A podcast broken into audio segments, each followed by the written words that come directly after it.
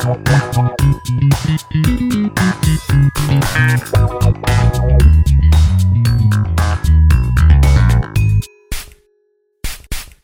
Welcome to the perfume room. My scent of the day today is La Perla Once Upon a Garden. Now, I was actually talking about this on Instagram the other day, but I had previously ordered the La Perla Discovery Kit, I think like several months ago. Again, I sort of haphazardly sniffed them all, and I was immediately drawn to My Day. And then it was like My Day or Bust. I, to my own detriment, neglected the rest of the fragrances. Anyway, I finally returned to them yesterday as I was organizing some samples, and I realized I had made a grave mistake. La Perla has so many beautiful scents, but the one that I was immediately smitten with was Once Upon a Garden. It's grassy and dewy, a little herbal, a little fuzzy even, but all under the umbrella of being a warm and mossy, but still fresh floral. And you know that whenever I smell things, I always try and analyze what it is that I'm perceiving. So I jotted down some notes as I was smelling. So let me read you what I perceived. Okay. I wrote down rose, freesia, raspberry, apple, dried apricot, marjoram, grassy notes, oak moss, and patchouli. A lot going on there. Now, the hero note of this fragrance is the sweet pea flower, which is a flower I'm just not at all familiar with. So I could be describing the exact smell of sweet peas. I don't know. What I do know is that the dewiness of this fragrance feels youthful, the mossiness feels mature. And because of this, I could see this on a perfume lover of any age wearing the scent avec plaisir. It feels agreeable and mass appealing, but still unique, and I love it. Let's get to our guest. This episode is my true honor because today we are joined by Roja Dove. I will say that again. Stop what you're doing. Put your phone on Do Not Disturb. Tell the boss you're sick because Roja Dove is in the perfume room today. Roja is a true luminary in the industry and not even just for his own perfumes, which we'll obviously get to in a moment. If you enjoy shopping in thoughtfully curated niche luxury perfume shops, guess who made the mold? It was Roja. He's the founder of the world's first haute parfumerie, which launched in Harrods almost 20 years ago, and of course is the creator of Roja Parfum, a fragrance brand that's come to be known not just for having the finest quality ingredients, but for the sheer concentration of said ingredients. In addition to all of this, Roja is chairman of the Fragrance Foundation UK and serves as a cultural ambassador for Great Britain. Today, we talk about everything from Roja's personal signature scent to things one should never do when shopping for a fragrance, Roja's aha moment that led to the creation of Roja Parfum, and speaking of, what makes them different, and why some of them carry larger price tags than others. You know, we discussed the new launches, including my personal favorite, Isola Blu, which I look forward to wearing and saying aloud all summer long. Isola Blu. And on a side note, if after this episode you're like, I gotta try these fragrances, Guess who carries them? Our beloved sponsor, Twisted Lily. And you know we have a special perfume room promotion going on right now, right? Okay, no more from me. Let's get to the episode. Here is Roja Dove. Roja, welcome to the perfume room. How are you doing today? It is such an honor to have you on the podcast. You're very kind. It's my honor to be on the podcast, and I'm doing just great. It's the first time I think I've been back in the city for nearly four years. Who mm. could imagine? Welcome so back. lovely to be back and great to be seeing my friends and all of that here. So it's good. Nice. Well, I'm very happy to have been squeezed into your to your busy New York schedule. The first question I ask every guest is, "What are you currently wearing, fragrance wise?" I'm wearing a scent I make for myself. Um, it just has my name on it. So Roja is the answer to your question.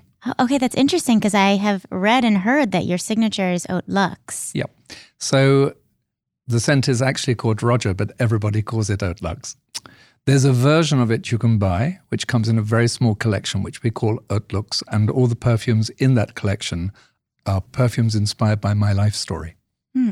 So when you created this scent, were you creating it with the with the goal of it being your signature scent, or incidentally, it became that? It always sounds patronizing. That's an interesting question, but it is an interesting question. Uh, originally, it was something I was working on. Uh-huh. And it happened that it had lots of ingredients that I loved. Mm-hmm. And as with all scents, I put it on the back of my left hand to smell it. And as I smelt it, I liked it. And then I put it on and I wore it. I'm making this up for a week. And then mm-hmm. a week became 10 days. And then I ended up thinking, no, this is absolutely the scent that I want to wear. Mm-hmm. And then it was always a scent that we never had any intention to commercialize. I made it. It was mine. Mm-hmm. And like a petulant child, you know, it was always, no, it's mine. Right. And somebody in our company said that we should sell it because everybody wanted this thing.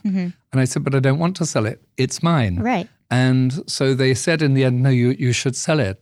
I said, if you, if you think that there's a, clientele for it, I'll make 25 bottles for, for my birthday, mm-hmm. 25 for Britain, 25 for the rest of the world. If it sells, that's great. Mm-hmm. And if it doesn't sell, I'll be happy because I'll have a small stock. Right. And uh, it, it sort of took on its own life. And I don't know how many we sell today, about 250 bottles or something. So it's a very, very tiny production. Mm. But the version I wear is slightly different to, we wouldn't be able to commercialize the version I have mm. because there are some ingredients in it which we wouldn't be allowed to use. That's interesting because one of the questions I was going to ask you, because it is so associated with your signature scent and with you, it must be jarring to smell it on somebody else because it, it's probably a part of you at this point. Yeah, it is. It's um, it's very strange when I smell it on someone else. I, I don't know how to quite explain it. It's just very, very strange. Uh, it's Right. disconcerting Yeah. when suddenly I smell. It's like an echo of myself. Yeah. and it's it's it's weird. Um, luckily, it doesn't happen very often. But I have a friend who I gave a bottle to. Mm. They kept pestering me, Mm-hmm. and uh, sometimes I smell it on him, and it's just bizarre. Right. Wow. That's wild. Yeah. So, okay. The third question that I always start the interview with is Do you have any fragrance hot takes or controversial opinions? Uh, I don't know. I think that um, following trends is always a sadness. I think that trends are great for getting people in and inspiring people to go and try. But I think it's always important to follow your own nose. I know that sounds like a bit of a cliche. I've always said never ever go with friends. When you go to buy a scent, never ever go with a friend. Hmm. Scent's an expression of who we are. Mm-hmm. And if your friend really doesn't like the thing, they'll say something negative about it. And it might end up being enough to make you decide not to wear it. And that could be, you know, the, the love affair of a lifetime. So why would you want your friend to stop that? I agree. Well, so then I'm cur- I agree with that, and I'm curious too. When people wear scents to attract another, how do you feel about? Do you differentiate that versus does your friend like your fragrance? Uh, I think that there are some very interesting things, and luckily times have changed a bit. So what I'm about to say is slightly different uh, over the last few years. Okay. I think that uh, women very often will say to another woman, "You smell nice," or "You smell pretty," or whatever. Mm-hmm. In the same w- way, women have no issue saying, "Oh, that lipstick's nice on you," "Your hair looks great," or mm-hmm. whatever. Men very rarely turn around and say to another man, "You you smell fabulous." Hmm. It's very very rare you need to ever would change that. yeah, and I think it is changing. Mm-hmm. I think with the younger generation, it's certainly changing. But the problem is, as scent is such an expression of who we are, that you might smell a scent that smells fantastic on your friend, but when you put it on your own skin, it doesn't kind of quite sit right. If that makes uh, makes any sense, Right. Right. and so I think that it's one of the reasons why I said I, I really think you should never ever go with with a friend when you're choosing a perfume. Um, you you have to follow your own nose. And the other thing I've always said with scent is never rush into it.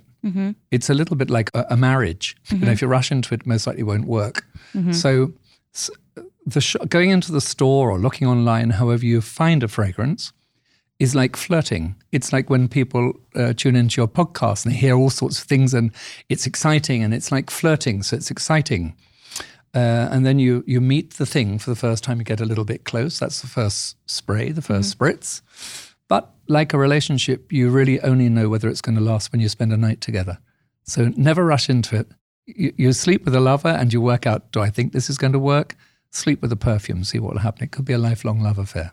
All right, you gotta you gotta test it out and see how it works. Well, it's interesting you say that because I was in Bergdorf's a few weeks ago, Yep. and I had the chance to meet Tom, and he was lovely. And I'm curious, uh, you know, you have multiple locations or stores that carry your fragrances around the world. Is there a sort of core tenet of the Roja Dove retail experience, or um, what we would be universal?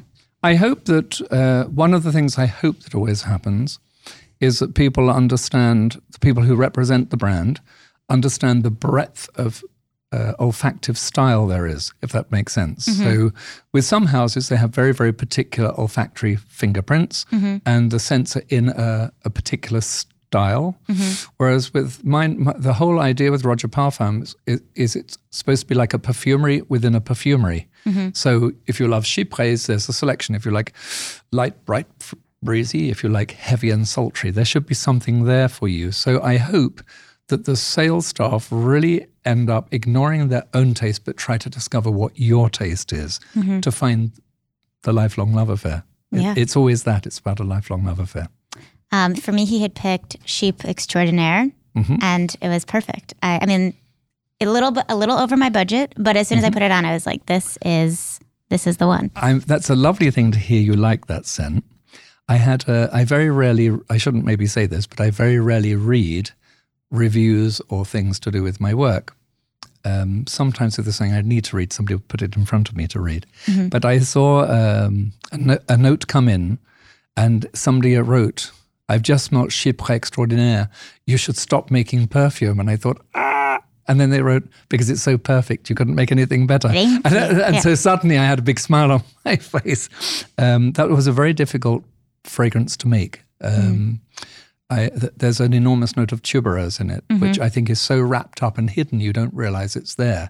But it gives it a very creamy, luxurious volume, which you often don't find in uh, in a lot of chypres. Uh, It's uh, it's beautiful. I love it. I Thank you. I'm getting a little ahead of myself. I want to go back to the beginning. When did your love of fragrance first begin, and when do you first remember being aware of fragrance?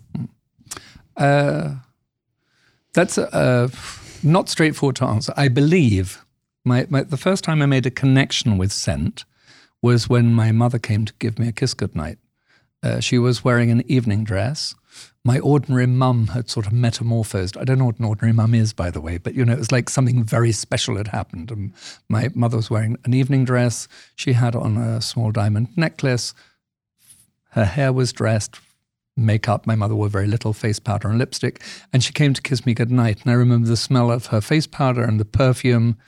And as my mum was standing in the uh, the entrance to my bedroom, the landing light was on. Well, of course, I was too too young to know about backlighting. I now insist on it. But um, so it was as if my mother had this corona around her because the dress she was wearing was made of gold lame. Wow. And so this corona or halo as a little boy, you only see that in books. It's the image of a fairy or an angel or so it was like my mum had really been metamorphosed. And I made this connection between a person, a moment in time, and perfumes. So I used to, I, I don't know how old I was. I always say I was about seven. I don't know if that's true. Mm-hmm. And I used to creep into my mother's bedroom mm-hmm. and I'd open the bottom left hand drawer of her dressing table where she had what looked like enormous bottles of cologne. I'm sure they weren't so big, but as a mm-hmm. kid. And I used to open the boxes and I used to open the bottles and smell them, knowing I shouldn't be in her bedroom, let alone touching stuff. So I think that was the first time, as I say, I made a connection between a minute in time, a person, and a scent. And I've always said I believe that was the minute that I started walking down this path. But I know that uh, my personal scent uh, taste, uh, chypres, I adore them. And I think that comes from when I was uh, very small.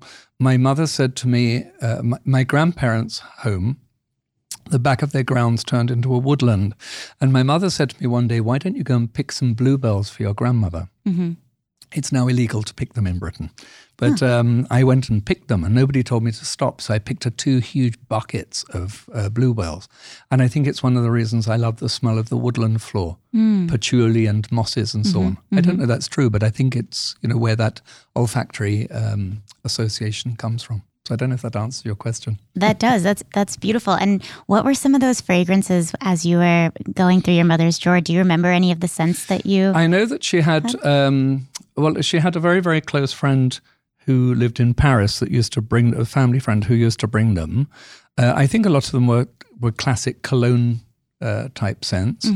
Uh, in its day, of course, uh, Coty was, you know, the father of modern perfumery, as so many people forget, but a genius.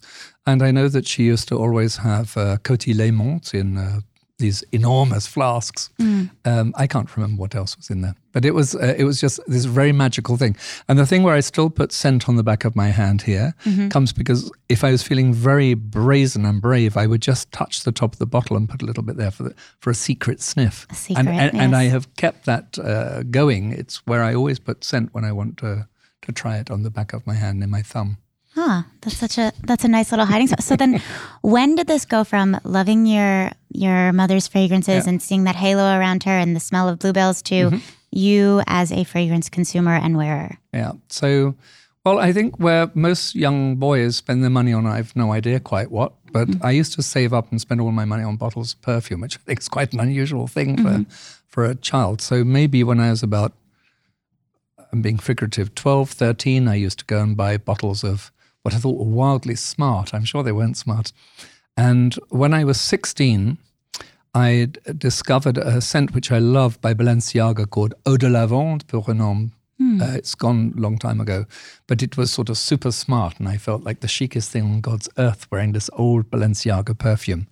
And then I discovered uh, in a shop window in a town near where I grew up called Chichester, there was a an advertisement, two little advertisement placards in the window, and it had pictures of couples in period costume, and underneath the name of a scent, and then a date so it had Jicky 1889, L'Heure Bleue 1912, hmm. Mitsouko 1919. And it was the first time that it uh, uh, uh, uh, that I realized that, of course, perfume was made one day. That might sound so, so stupid. No, but no. of course, it's something we just go into a shop and we see it, but we never stop to think that What's this was made. Story? Yeah, yeah, you know that uh, number five, as we know, 1921, mm-hmm. and Miss Dior 1947, and blah blah blah. Mm-hmm. And so I was fascinated by that because as a young child, somebody who's two years older than you seems really, really grown up. Right. And somebody five years older than you is ancient. Right. So these perfumes with these ancient dates, I was fascinated to go and see and try. And uh, it, it, really became uh, obsessional. Uh, it really did. It became obsessional. But the, the more I discovered scent, the more I discovered there was to discover. Mm-hmm. And it's really important to understand, you know, there was no such thing as an internet. Mm-hmm. Um, everything was very secretive. Most people would have no idea who the perfumers were. You couldn't find out about raw materials. Mm-hmm. So the only way you could do it was by finding a book and reading, although there were very few, and most were technical books. Or you you spoke to people. So you started pestering them, and that's what I used to do. I used to pester people. I used to write letters um, or go in and see people and just try and get as much information as I could. I was very hungry for knowledge. I read that pestering is what ultimately led you into the industry. Yeah, totally it is. Uh, a woman that I uh, was, became very friendly with who worked at Guerlain mm-hmm. uh, ended up becoming the managing director. Mm-hmm. And the company at that time was owned by three cousins. Mm-hmm. And one day, one of them said, Who is Roger Dove? Mm-hmm. And she said, Why? And he said, Because I'm fed up receiving telephone calls and faxes wow. from, the subsidi- from the subsidiaries around the world asking if they could give me information. So I was literally writing to lots of subsidiaries around the world. Mm-hmm. And um, so she explained who I was, and he said, give him a job. He'll be less of a nuisance in the company than he is out of it. And that's how I got my job and started in the industry. And I was sent off to a company called Robertet, who are mm-hmm. the world's leading supplier of luxury naturals. Uh, and I was sent down there and um, I started to learn about the raw materials. I had the enormous privilege of working with uh, perfumers like Guy Robert, who made mm. uh, Calèche and Madame Rochas and Equipage and Amouage, uh, and a lovely woman called Nancy McConnachie, who made Ivoire de Balmain, which in its day was, you know, a great masterpiece. Mm-hmm. And um, I discovered very quickly that people in our industry were very kind. It is one of the things I always tell people starting in the industry never be frightened to ask because mm. most people you meet will be kind. And I don't think that's true of every profession, but mm-hmm. I think fundamentally it is true of our, our industry. That's so interesting because I feel like the public persona of the fragrance industry is that it is so sort of gate kept and mm-hmm. so few people know the secrets and are not willing to share. So your experience as a young person navigating it was, mm-hmm. was different. the opposite of yeah, that. Yeah, it was different to it. I think that um, I think one of the things that most many people don't realize, why should they, is that our industry is actually quite a small one. So it's right. a sort of multi-billion dollar industry, but actually in one way it's quite small. And so most people know each other either directly or indirectly. Mm-hmm. It's like Hollywood, uh, kind of. Yeah. Yes, kind of. I've never mm-hmm. thought, yes, sort of like that, I mm-hmm. think. And so a, a, man I respect hugely is the perfumer Rodrigo Flores Roux and we've been friends for an age and you know his work is a genius so how can you not say that and i think that our industry is like that i think right. that um, that everybody has their voice, Mm-hmm. and those voices together make this fantastic cacophony of smell, which pushes our, our our industry forward, and I love it for that. Hmm. And have you now at the position that you're in? Have you had the chance to be pestered by young people looking for answers and professions and advice? Um, I hope that. I, uh, who knows what any of us would be remembered for, and if we're remembered at all. But I hope the one thing that people will always remember me for, if they do, mm-hmm. is that anybody who writes to me, I try to reply to. Mm-hmm. When I can, I try to see people. Mm-hmm. I try to make introductions for people. Some people you meet live in a fantasy land, and I think, well, you actually need to come down to earth if you're going to get anywhere, if that makes any sense. Yes. It's so fantastical what they have in their mind, or how big an ego some people have uh, when they really shouldn't, because none of us really should. Um, but yeah, I, I I think that you know it's the reason that I do. Uh, I've I, I conduct uh, fragrance training courses for people, which I do because it's my payback to the industry to try to help or inspire new generations. I think we all have an obligation to pass knowledge down. That's something I really feel very strongly about. I wrote a book on perfumery. I've written two books on perfumery. I wrote a book on perfumery uh, because I started to hear journalists quote things which were what they were being told, which I knew were factually incorrect. Hmm. Uh, so they did a re- re-edit of the book where I put some particular things in that I wanted to make sure that in 50 years' time, when somebody is writing or doing a podcast or whatever the future of podcasting is, mm-hmm. whatever, mm-hmm. that the fact is there, and the fact is there because there are, is photographic evidence. So I think that we all, really do all have an obligation to pass information down. You know, I'm old enough that the people that I was lucky to work with right at the beginning, when they were young, they were working with the perfumers of the beginning of the 20th century. Right. So a lot of what I learnt when I was young is very anecdotal. Right. And I think those anecdotes are also important to pass down. And I hear, you know, there's a, I won't say which because I think it's wrong. There's a very famous story as how Coty started his business, mm-hmm. where he smashed a bottle or one dropped, it depends, in deliberate or an accident, mm-hmm. uh, a bottle of a perfume called La Rose Jacqueminot in a department store called Le Grand Magasin de Louvre in mm-hmm. Paris. And uh, the people in the shop, customers, oh, what's the smell? What's the smell? And the buyer had to call him back in and gave him his first contract. That story is being told that another brand did that. And you just think, why? You know, so hmm. I think documentation of things Yeah. and where you have the uh, photographic evidence or something of the sort, and uh, I think it's important. It's important just to pass stuff down. I'm waffling Right. a little bit. I'm no, sorry. no, but- you're not. To, to keep the, the history, because, like you said, in 50 years' time, when there isn't someone who knew the first person who originally had the story, how Yeah. are we going to to To- know? Yes, So- totally. So I, I, I think that's important. I think the um, I think we all the old cliche, but we have to understand the past to know what the future can be. Yeah, I Simply that. Yeah. And I also do think that it's very easy for people to make statements about things and make themselves look foolish because you can say this is the first or this is the. I often preface things with "in my opinion" or "to the best of my knowledge," Right. Because that's what it is. It's the best of my knowledge. Guys, huge, epic, big announcement. I am so excited to share that a longtime friend of the podcast has just become an official partner of the podcast. Twisted Lily, my go to destination for authentic, hard to find niche and luxury fragrances, is sponsoring Perfume Room for the entire month and is hooking you all up with a special, larger than normal discount code, which I will share with you all shortly. I mean, come on. As if we did not already stand Twisted Lily enough, but we do. And this is an ad, so let me tell you why. Twisted Lily fragrances are 100% authentic, brand new, and straight from the source. So there is never a chance that you'll receive something that's fake or expired. Also, Twisted Lily makes online fragrance shopping easy and fun. You can sort fragrances by brand, price, fragrance family, even mood. And if you're looking for a little more guidance, use my personal favorite feature, the Match It tool. Enter the name of any fragrance you love, and it'll tell you not only its fragrance family, it recommends three other Twisted Lily scents that you are likely to enjoy. Then you click one button, and all three of those samples get immediately added to your cart. And I'll say it on record Twisted Lily samples are the best. I said what I said, and I mean it. You know why? Because they're all atomizers. Yeah, sprays. And if you're celebrating Mother's Day, which is May 14th, this would make a perfect gift. Thoughtful, personal, activity centered. Check, check, check. Patience is a virtue. So here is the code.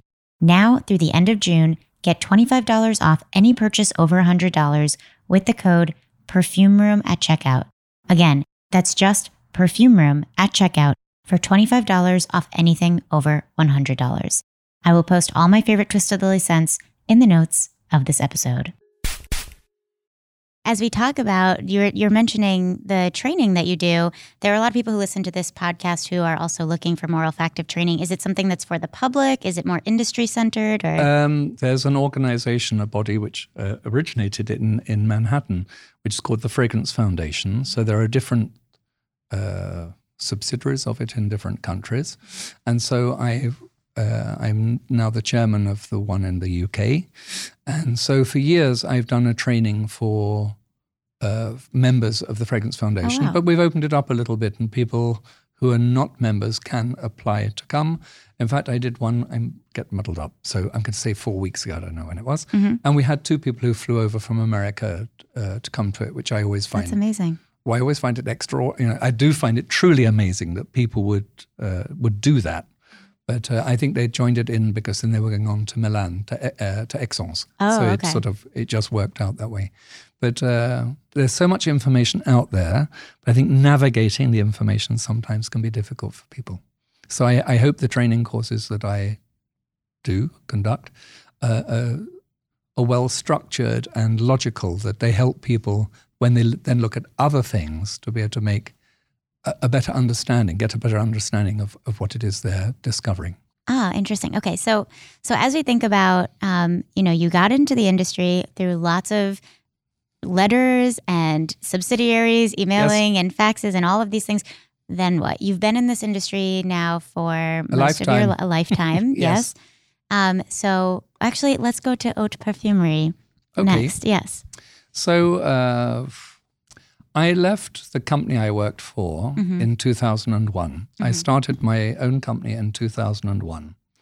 I really didn't know what I could do in the industry. So it was a very odd thing because my name was so associated with the company that I used to work for. Mm-hmm. Um, and I, I didn't know quite what I could do.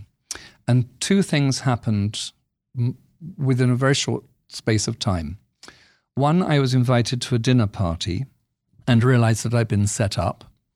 Hmm. Because uh, at the dinner party, there were about, I can't really remember, say 12, 10 or 12 people. And I only knew one of them, the host. It was a man called John Wynne Williams. And he said to me, Would you be prepared to make a perfume for an auction we're uh, hosting at uh, Christie's? Nice dinner party.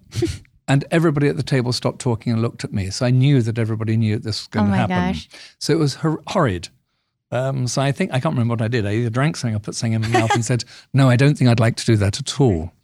And then later, a little while later, I was thinking about it and I said to him, look, can we have a conversation about that privately? Mm-hmm.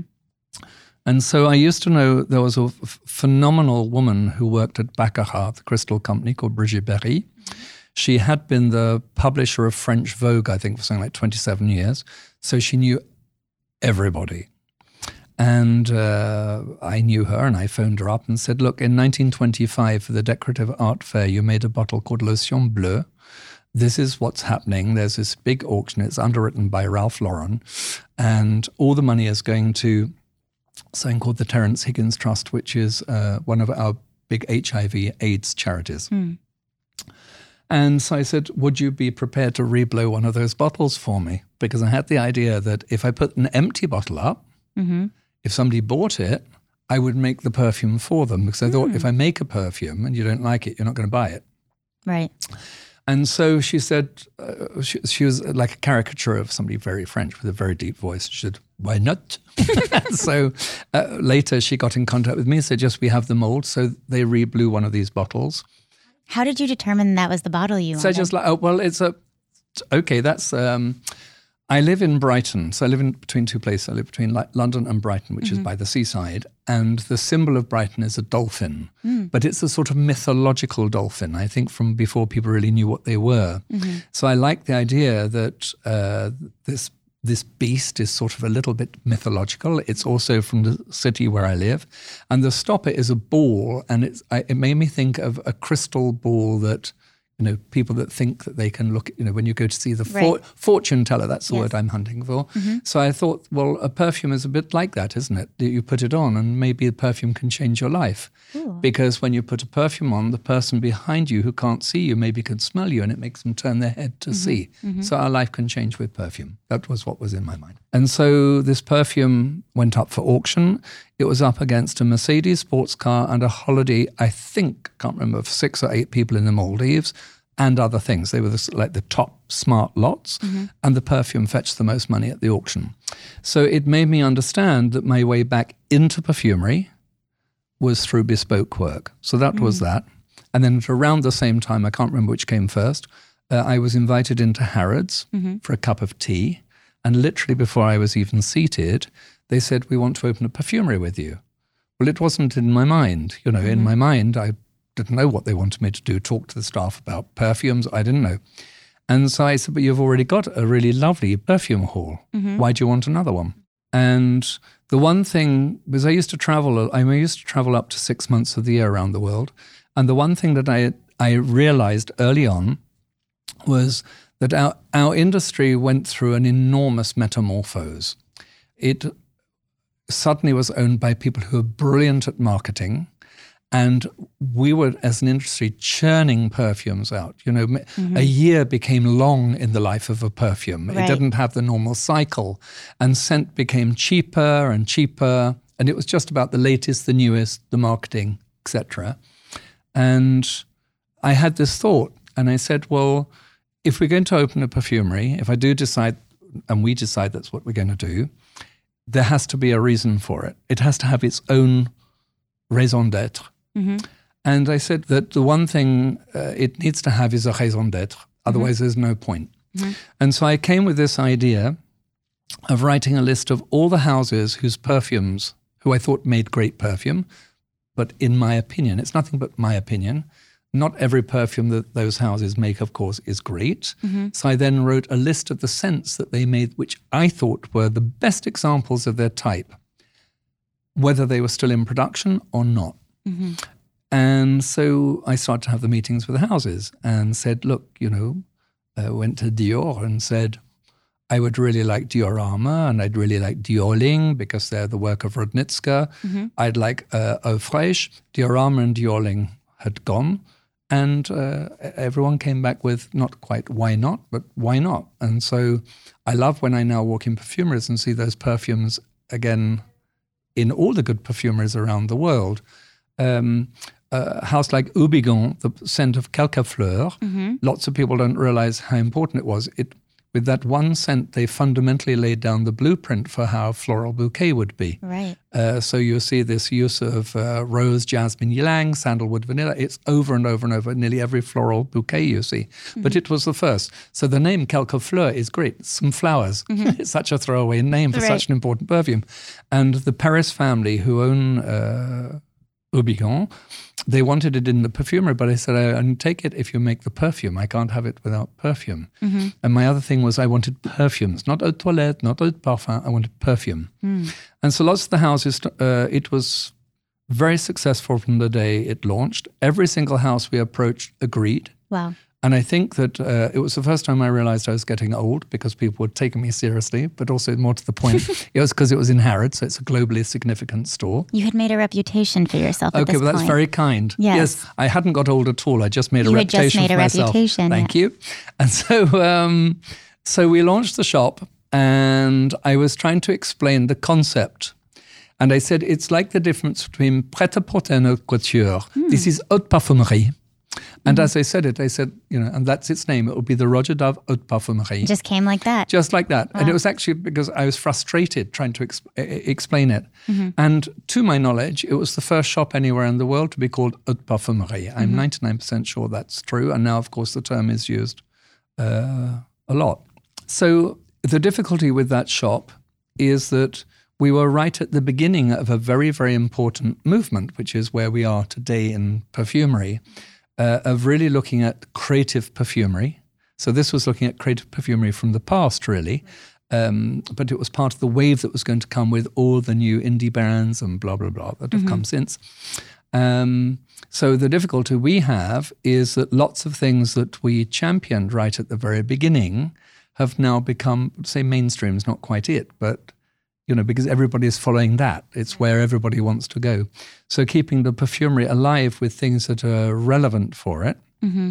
is uh, a, an interesting challenge. It's a good challenge because it's always good to be pushed, never to sit on on your laurels.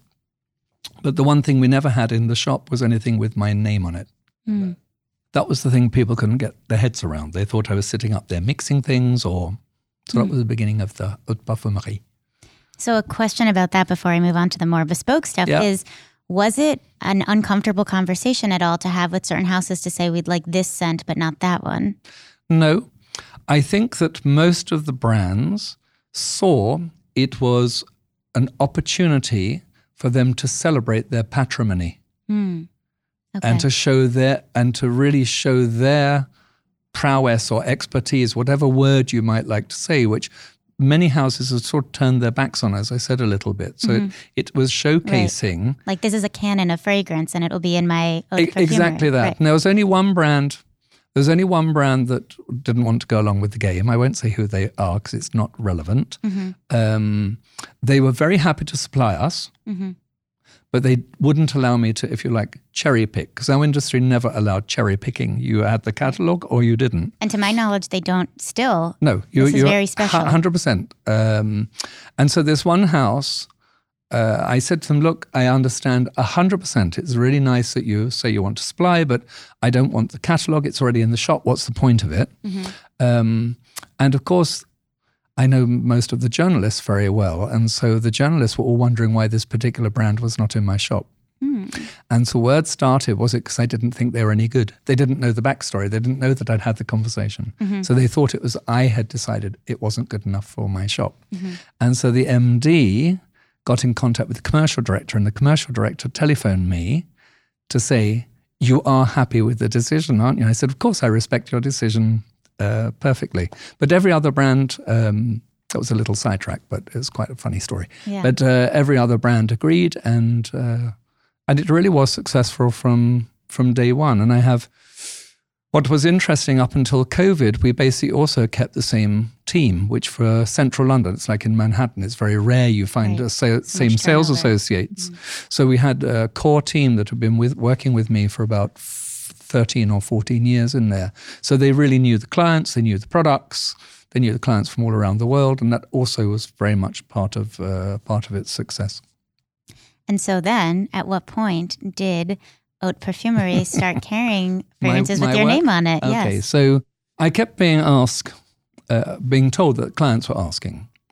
So I came with an idea, which was I said, okay, I'll make a scent that would be hidden in a drawer because I wanted that whoever bought something that I made had to love perfume. Mm-hmm. That might sound strange, but they had to love perfume. If somebody was coming in, their motive was they wanted something very exclusive or something very expensive. I had hundreds of things that fitted right. that bill. So the criteria for if you wanted something of mine, you had to love perfume. So the the uh, tester for it was hidden in a drawer. It didn't come in a fancy bottle. Mm-hmm. It came in what are called perfumer's flasks, which, in case any of your listeners don't know what one is, is a very fancy name. It's a correct name mm-hmm. for a perfume container that's made out of aluminium. Mm. And all scent is put in aluminium. All the oils are put in aluminium. And the reason we use it, it's very strong and light, so for shipping stuff around the world. Mm-hmm. And it has a lining inside which is inert, so there can be no interaction on the scent. So I came with this idea uh, of making these bottles 250 mil perfume. Wow. And then you had to get a bottle or something to put it in. Um, but it was very, say ugly is not it, but you know, nothing pretty about right, it. Very sort of industrial. It was, just, it was industrial. Yeah. Just about the scent. Mm-hmm. And so um, I didn't know what to call them. And my team started to call them semi bespoke which of course there's no such thing as semi-bespoke. It's a contradict. Something's either bespoke or it's not. But I, so, I, I, see where they're going with that. but but yeah. I couldn't think of a better name, and the yeah. name stuck, and I love the name. Yeah. They have numbers and not names, and the reason for that, I like the idea with perfume. It's about fantasy. When we wear perfume, it, it, we go to another world. It's mm-hmm. a fantasy, and so I like the idea that it, you could name it after yourself. Mm-hmm. You can give it another name. It can be whatever you like. Mm-hmm. And so uh, those those perfumes, uh, I decided only 50 people a year could ever own one. We keep your name. If you buy another, you keep it the next year. If you don't want it next year, that's fine, and then it becomes available to somebody else. Yeah. So um, so that's that was the story of them, and they're still, you know, pe- people love them. Mm-hmm. People love the idea that when they have one, they're not likely to bump into somebody else right. smells the same way. The bespoke work I fundamentally have stopped. I, there's one one client I still make for, um, which is an enormous privilege for me to be able to make for. So mm-hmm. that I love, but the rest I don't do it anymore. And then um, I know it's not quite what you were asking, but just to explain the follow-on f- from it, uh, then will come Roja Parfum. Mm-hmm. Um, the original thing, I never thought anybody would be interested in what I had to say from an olfactory point of view. That might sound really silly, but I just never did. Hmm. Um, and then in 2009, very sadly, my mother died. Hmm, and I've always said, you know, my mother, m- most of who I am, I learnt from her uh, on, on so many levels, I can't begin to tell you. And so I was utterly devastated when she died and I was having dinner with a very close friend, uh, somebody I meet I meet about once or twice a year, and we always do the same thing. We go to a hotel called Claridge's, which is a very lovely little hotel in London, mm-hmm. and we have the same thing to eat. We don't mean to, but we just kind of do, and then we have this whole thing over um, the wine, we always have a glass of Meursault and then say, should we have a bottle? No, we have a glass and we have a second one. Then so we should have bought the bottle. and this is always the same. It's sort of the format of these dinners. Mm-hmm. Anyhow, this particular one, I thought I was putting a very brave face on to the world. And uh, she gave me the biggest metaphoric slap round the face I think I've had in my working career. And said, You've spent your entire life promoting other people's work, curating other people's work, when are you're going to do it for yourself. Mm. And so I left um, two or three hours later, however long the dinner was, and I phoned Peter, my partner, and said to him, uh, We're going to launch a perfume brand.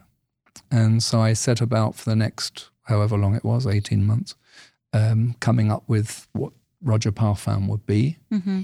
And we launched it on July the 2nd, which was one day away from what would have been my parents' wedding anniversary. So nice. Um, on the back of every bottle and box, it says a fragrance by Roja Dove, because the re- which most customers won't even notice is there. The reason it's there is I wanted to leave a legacy for my family name. Mm. Um, and so I went into the store on July the 2nd.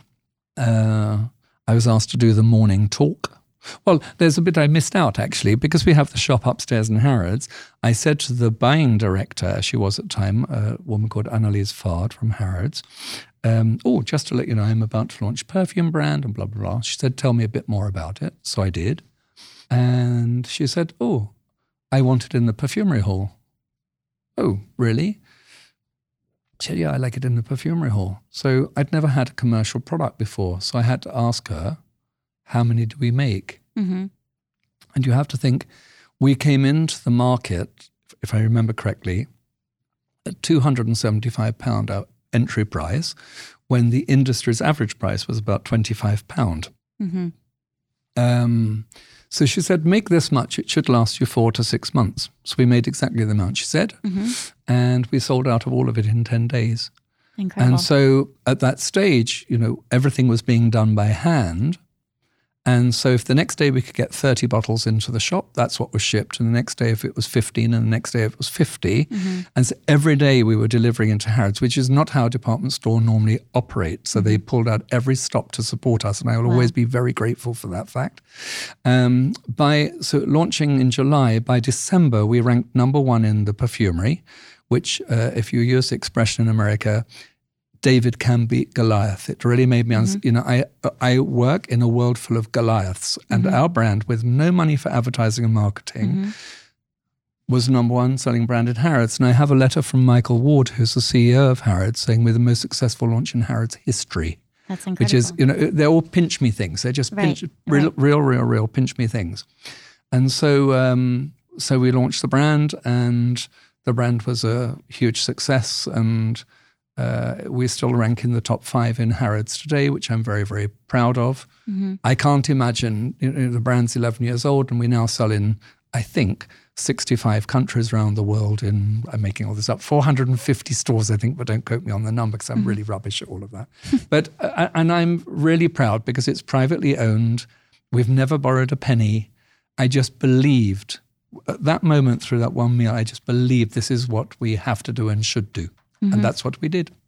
It's interesting hearing, you know, how you said it, a Roja Dove perfume is Mm-hmm. on the back of every bo- box or bottle. And both, both, on both, both. and how legacy is so important to you and you also have done so much work at sort of conserving all the stories that were passed down to you i Mm-hmm. feel like legacy is a big part of what you do Hmm. and a lot of your fragrances also are in my opinion homages to sort of genres that we're not seeing that are that are that popular today Yeah, I think that yes, I think there's truth of that. I mean, what I've always said is that I I respect the past, but I don't live in the past. right Um, so when you're you're mentioning a scent like Chypre Extraordinaire, who really makes big Chypre perfumes today? You you Right. very rarely see them. What's interesting though is therefore for a lot of young consumers, when they discover a perfume like it, to them they're totally new. Right they've discovered something no one's ever done before because yeah, which of course they have, and that's the Right. Mm-hmm. thing of always knowing knowing the past. So that's very true. And there's a, a a scent I make called a Good Night Kiss. It's the only scent I've ever made deliberately to be a retro. I'll talk about it again in a minute if you want. Mm-hmm. Yeah. Uh, but I made it really deliberately to be a retro. There was a big story behind it, and I was thrilled when uh, tra- traveling. One of the uh, a beauty director of Vogue said, I've always looked for my perfume and this is it. And I don't know how she was. I'm rubbish. She was about 30. Mm-hmm. And, you know, this for me was a perfume which was really Sort in its vintage, heyday in the yeah. 20s, 30s. right And there was this young woman saying, no, no, th- this is mine, who gets to smell every single thing going. Um, was a huge honor, but I think that it's because those scents are new to a young generation. Yeah, I mean, I think fashion and fragrance and beauty, there's it's sort of history repeats itself. So you discover something, you think you've hopped on this new trend, and then lo and behold, Hundred percent that, and it's always the thing that it has to be done in a new way.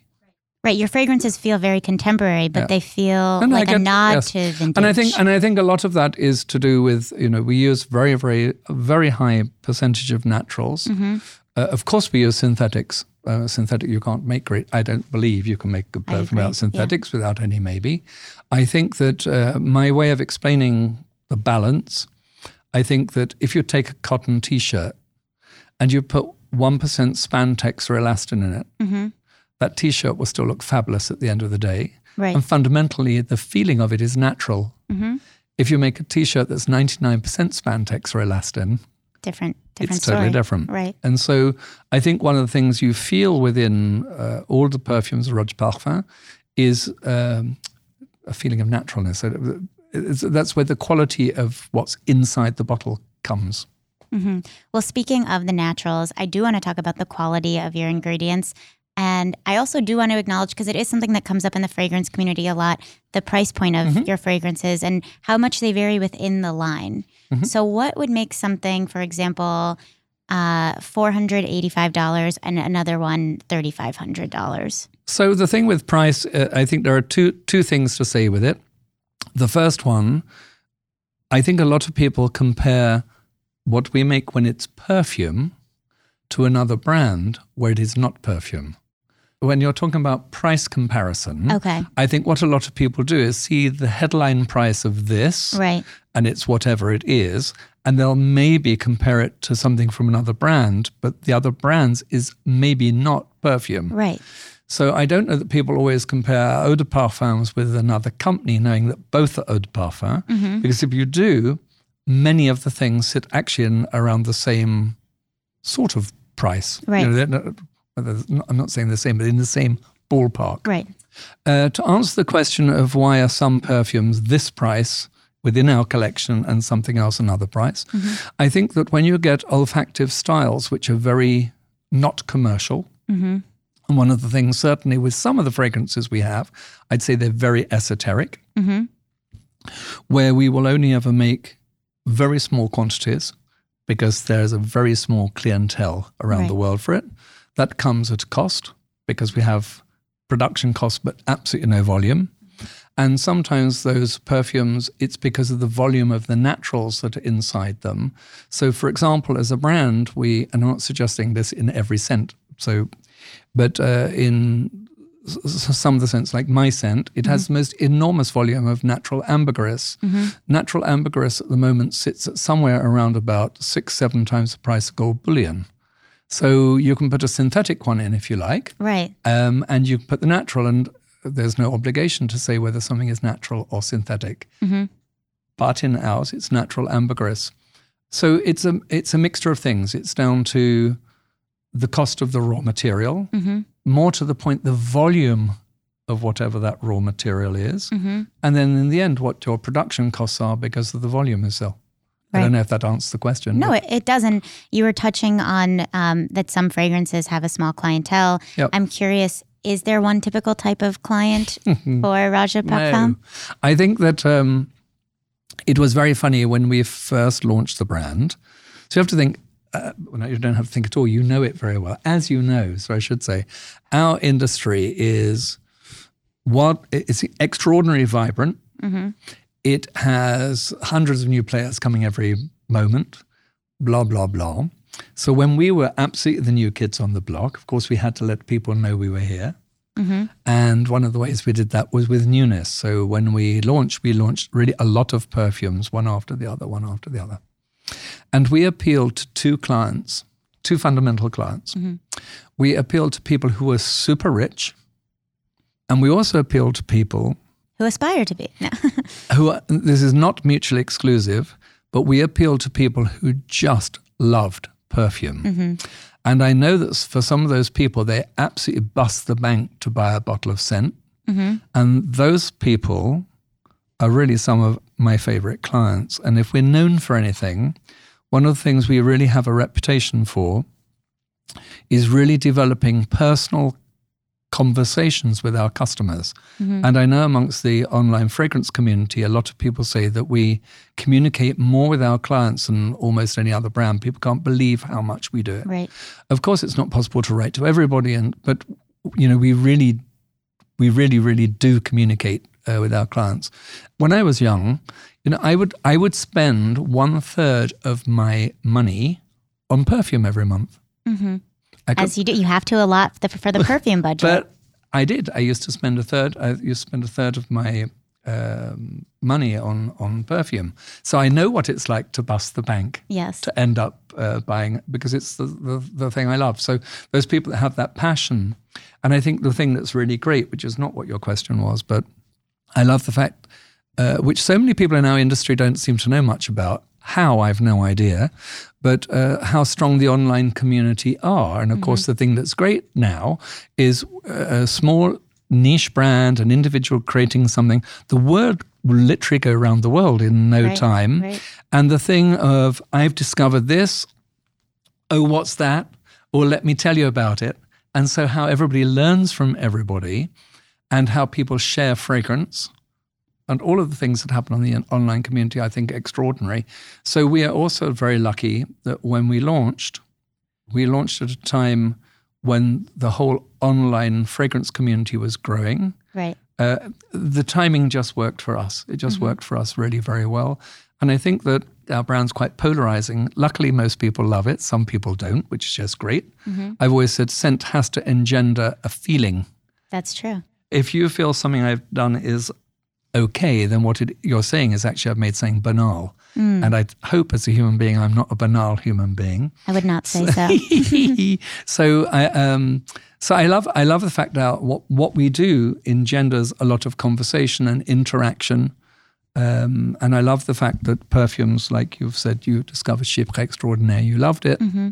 You know, it doesn't sell around the world. It doesn't sell, and mm-hmm. now uh, you can only buy it uh, in the UK. You, there's obviously some stock left, but mm-hmm. but we try to keep it going all the time. There is that small uh, demand mm-hmm. that if there's a client who still loves it and has an association on it, we try to keep the fragrances going where we can. Okay, I'm selfishly going to ask this just because you mentioned Chypre Extraordinaire, and I mm-hmm. have you right in front of me. If you could pick a fragrance in your collection that you think would be best for me. Oh what dear, would you pick that's for me? cruel. Can I come back to that? Yeah, you can absolutely. Uh, let me let me th- cogitate whilst we're talking. Okay, well, while you think about it, another thing I do want to bring up is the Essence de Parfum line, which yes. has met been met with a lot of success, and I'm curious if you found that that has expanded your consumer because it is a slightly better entry point price wise. Totally. Uh, so I think that uh, you know the reality is when we launched the brand as with all brands, you have to stand for something. Mm-hmm. So uh, we stood for a point of view mm-hmm. based around my olfactive taste. And I've always believed in perfume as a strength. Mm-hmm. So it positioned us in a place, it might not have worked for us, but I was determined that's what it was going to be. Of course, now the brand is known. Still, thousands of people need to know about it, but mm-hmm. uh, it's known. And there's also a desire for our brand. And we are aware, we, we launched the brand right at the beginning also with, with Eau de Parfum. So it's not something new to us. Mm-hmm. But strangely, when we launched, we didn't sell the Eau de Parfum. Mm. It's really odd. Nobody bought it. People bought the perfume. So now there is demand for the brand, a desire and an awareness. We are also aware of various things. That not everyone can afford perfume. Mm-hmm. Maybe not everybody wants perfume. Mm-hmm. Um, so we needed a product which was more accessible. Mm-hmm. So we have actively tried to make uh, the eau de parfums under whatever name we sell them, mm-hmm. so eau de parfum fundamentally, be as beautiful as the perfumes were, because they always were a little.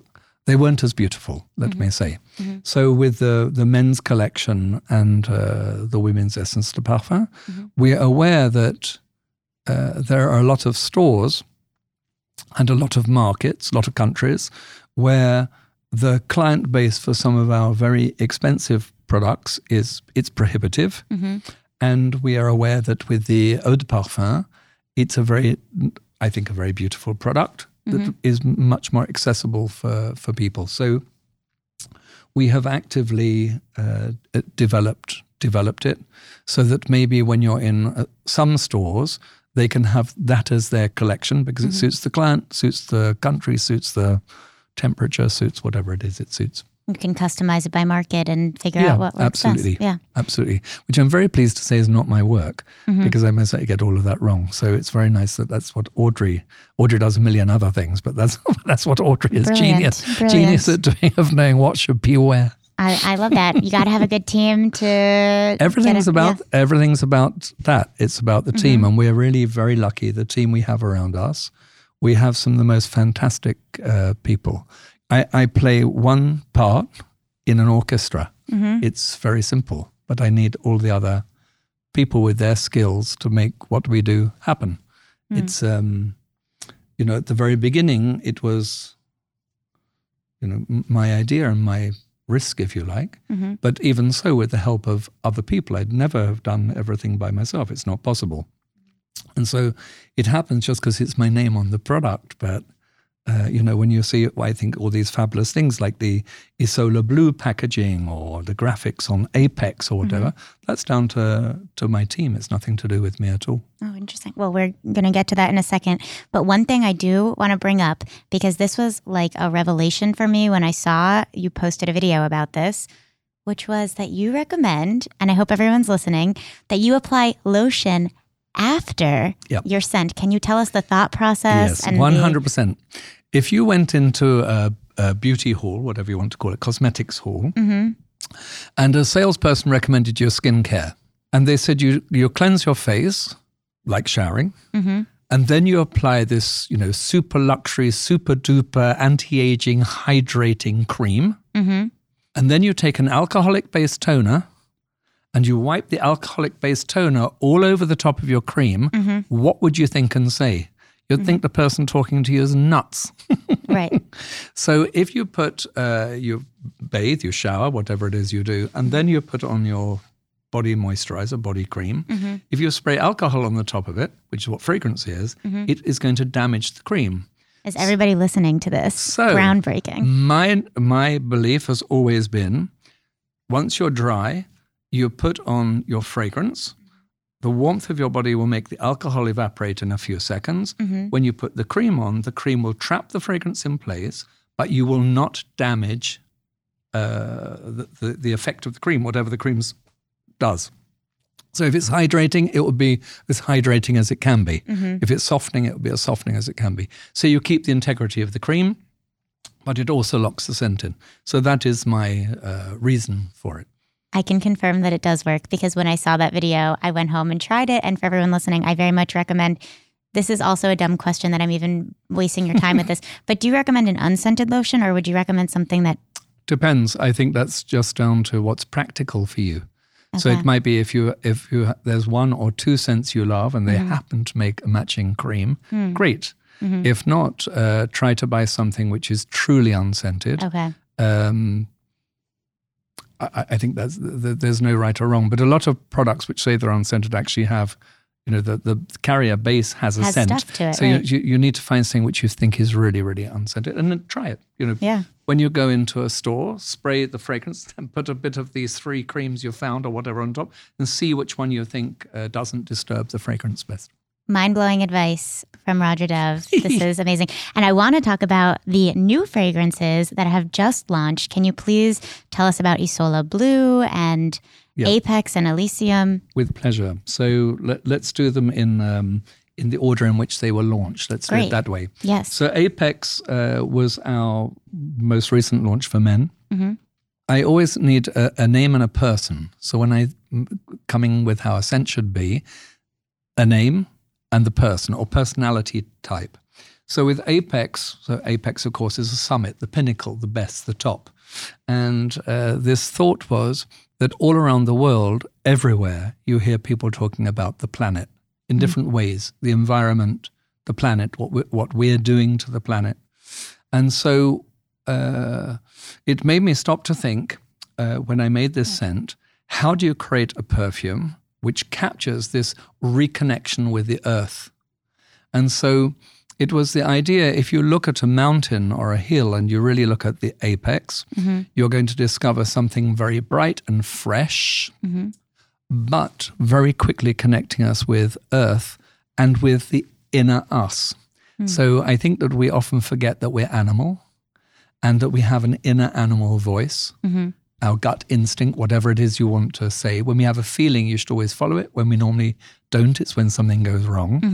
And so with this scent, you have uh, a few things. So if we're looking at an inner spirituality, it has frankincense because incense was a way of connecting with the gods, sending messages. Mm-hmm. It has a lot of patchouli, which smells of the earth itself. Mm-hmm. And you smell uh, also fir balsam, the smell of fir. Mm. So mm. it's the idea of being in a woodland, and as you brush past it, so you're totally in touch with nature. Mm-hmm. So this scent is about reconnecting us with nature and reconnecting us with the animal in ourselves, listening to ourselves, being guided by ourselves to be the very best version of ourselves we could be. So mm. that's so then we reach our apex. That was the idea. This seems full circle with your bluebell story, the smell of the woodlands. the right? woodland floor, exactly Yeah, that. yeah. You never get away from it. Yeah. Uh, Elysium globally is our biggest selling fragrance, which is interesting because when we launched our brand, we of course had no idea will we fundamentally be a brand that appeals to men, a brand that appeals to women. Who, who knew? I thought we'd be a brand that appealed to women more than men. Our split is around 50 50. We, in fact, sell a little bit more to men than women. Um, that will change this autumn. Okay. But that's another story. I look and- forward to it. And so with Elysium, the story of Elysium was, uh, as you know, Elysium is one of the oldest names for paradise. hmm And uh, I stopped to think, what is paradise? And so paradise for us could be an extra hour in bed. Paradise could be for us uh, just sitting out watching the sun rising or sitting maybe on the beach watching the sun setting. hmm But whenever you're in paradise, the one thing you do not have is any weight. You have no worries because mm-hmm. if you have worries, you're not in paradise. You're in purgatory. It's a different different story. Right. Right. And so I wanted to make a scent that made us absolutely feel something which was weightless, but which connected us to the earth. Hmm. It's always this thing connecting us to the earth. And so Elysium is a scent which has a, a very, very bright opening.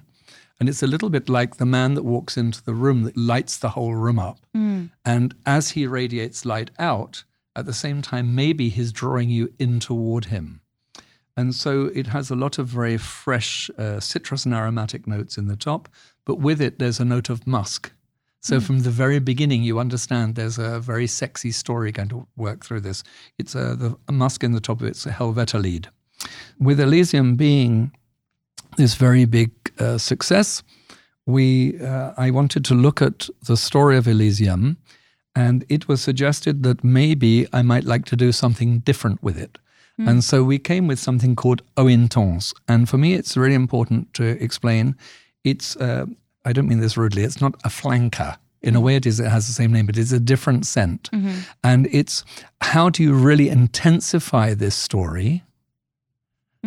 And so, with its name, intense, people might think it's just fresher. Right. But the whole story of uh, Elysium is about this very, very woody, rich, sexy base.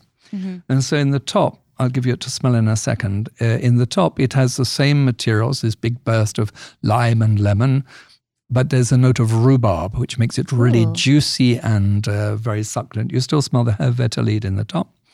In the heart, uh, new addition is tuberose, but the tuberose is there. This is a chypre. So, like chypre extraordinaire, it doesn't smell sweet, it doesn't smell flowery.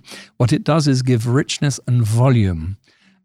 I took the pink pepper out and replaced it with black pepper because black pepper is adds to freshness, but also it has a very woody side to it. Right. And then in the base, it has a note of violet leaf, which is a natural. It's not. It is used, but it's not used so very commonly. And it was uh, being in touch with the Elysium floor, touching the the grass, being in contact with the earth of the Elysium field itself. So uh, this, if I can give you it to smell, Sure, I would love to. you're second person in the world that I have shown this scent to, Oh other than people within our own company. Oh, that's beautiful. You like I it? love the pepperiness of this. Yeah, it's, it gives it a lovely vibrancy. The whole Mhm, opening I- of it is bright and vibrant. Right. So, like the person walking in the room that wears it, where you uh, you you turn your head. Right, but there's it's very citrusy, but something cuts it. That's just very uh, zesty is a great word. It's just really this is beautiful. Thank you. Mm, And so that's launching uh, later. It's coming, I think, in May. wow, very exciting. And then uh, the main the main launch, the the the big launch. I love the name, by the way. you like it? I love it. Thank you. Well, Isola Blu, the story of Isola Blu, it's a, there's no such place, of course. We've, in- we've invented our own holiday destination. Uh, I think holiday is such a special thing for all of us. I think everybody would agree we never get enough of it. So when we go on holiday, we hopefully are making something precious and magical as a memory. And so this this imaginary place is about uh, somewhere in the Mediterranean, off uh, the coast of Italy, where you're surrounded by all the citrus uh, trees. You know, the best bergamot comes from Calabria, so on. And also the smell of all the aromatic notes, uh, like the lavender growing there, and also thyme. And I don't know if you know the smell of thyme oil, but it has in the background something slightly leathery. So what's interesting, you're going to get this very, very fresh citrus aromatic opening. It's literally like the sun dancing on the sea as you arrive at Isola Blue in your riva. Um, in the heart, it has a, a flower called champaca. Do you know mm-hmm. champaca? I do, yes. So champaca, I think when you smell it, the creamy warmth of champaca is absolutely like the smell when you hug somebody who's been laying in the sun, mm-hmm. and you smell the the, the sun sort of radiating off their skin. Mm-hmm. And uh, it has a little bit of fruitiness in it. It has a little note of coconut, uh, absolutely to make us think of the sunshine. And then the base of the perfume, uh, it's a, a chypre. So you have a lot of patchouli and oak moss, a bit of vetiver. But around it, it has um, some very, very soft materials. It has a little bit of benzoin, a little vanilla. And so the idea of it, it's um, you, you're staying in the most beautiful villa. Everything is the softest. Everything is the most luxurious. The- you know, ultra soft leather on the uh, on the seats of the Riva. Blah, blah, blah. Um, so it, it takes you to your your paradise island, your fantasy paradise island. Isola Blu. Isola Blu. I love it. Ooh. How do you find it? I'm really getting the herbaceous feel in there. Yep. That's It- so interesting. Well, it has it has. Sorry, what you maybe are picking up on too. I forgot to say it has new mown hay, cut grass, cut grass. and so I wanted saying that absolutely everything you smell makes you think of summer. Mm-hmm. So the smell of those citrus fruits and the herbs and the cut grass. You're Mm-hmm. not anywhere cold and grey skies. It takes you to somewhere really bright and Mm-hmm. summery, which I think is reflected beautifully in this uh, aqua blue cap. Yeah, it feels like the mix of like a, a summer vacation, but also does have that sort of woody element to it Yep. with that with the aromatic notes in this. This is really beautiful. It can be forever a holiday with one in a bottle. spritz. In a bottle. I mean, any Sola Blue. I would add that. I have like a running memo in my phone of like baby names I like if I ever have kids. I would name my child Isola Blu. I think that's Well, like, that's a nice thing to there you go. I'll name my child after your fragrance. Okay. Lovely. It has been such a joy speaking with you. And we have one final segment of the show, Yep. which is Rapid Fire Scent Association. It is a game called What's That Smell? Mmm, what's that smell? I will throw out abstract concepts, places, people, and you just tell me the first smell that comes to mind. Okay. And no answer is incorrect. Good. I'm really happy to hear that. Okay. Are you ready to play What's That Smell? I am absolutely ready to play What's That Smell? Okay, Roja, what is the smell of London? Depends what part of London you're in. That's not a good answer and it's not rapid fire. But, uh, you know, if you go to Covent Garden, it smells nothing like going to the side of the River Thames. Let's say the River Thames. Okay, River Thames. River Thames. And you want to know what that is? The River Thames is the smell of the chestnut fender. Okay. It's the smell of the fact we have a little beach, which most people don't know. So, if, smell of the River Thames is the Houses of Parliament. It's the chestnut seller. It's the smell of all the diesel from the cars, the fumes of the cars, and it's the smell of the slightly salty, briny water and the beach. Covent Garden. Covent Garden depends what time of day you go, but for me, the smell of Covent Garden is the Opera House, and therefore it's the smell of people dressed up for a fabulous night out. And maybe just like a cacophony of fragrances in Yep, the air. Okay. Absolutely that. And what is the smell of Manhattan? Brisk, bright, and breezy. It's the smell of Central Park. Mm, beautiful. I love that for I love that for us. Oh, because you were talking about paradise. What is the smell of purgatory? um, metha- uh, uh, Veltol, a raw material called Veltol. That for me is the smell of purgatory. What does that smell like? Uh, it's a smell of sort of candy floss and sugar. Mm, I'm with you It's a very, very particular raw material, and I don't like it. okay, I second that cosign. Um, okay, I'm coming back to this question because you said I could. If you can answer with one of your fragrances, Yep. what would be the smell you had sent me with? I think uh, maybe a scent that would be very hard for you to get your hand on, so I maybe even shouldn't even say it, but I'm going to. Okay. Uh, vetiv- vetiver Mm-hmm. or a scent called risque. Ooh, I, yeah, I don't know risque.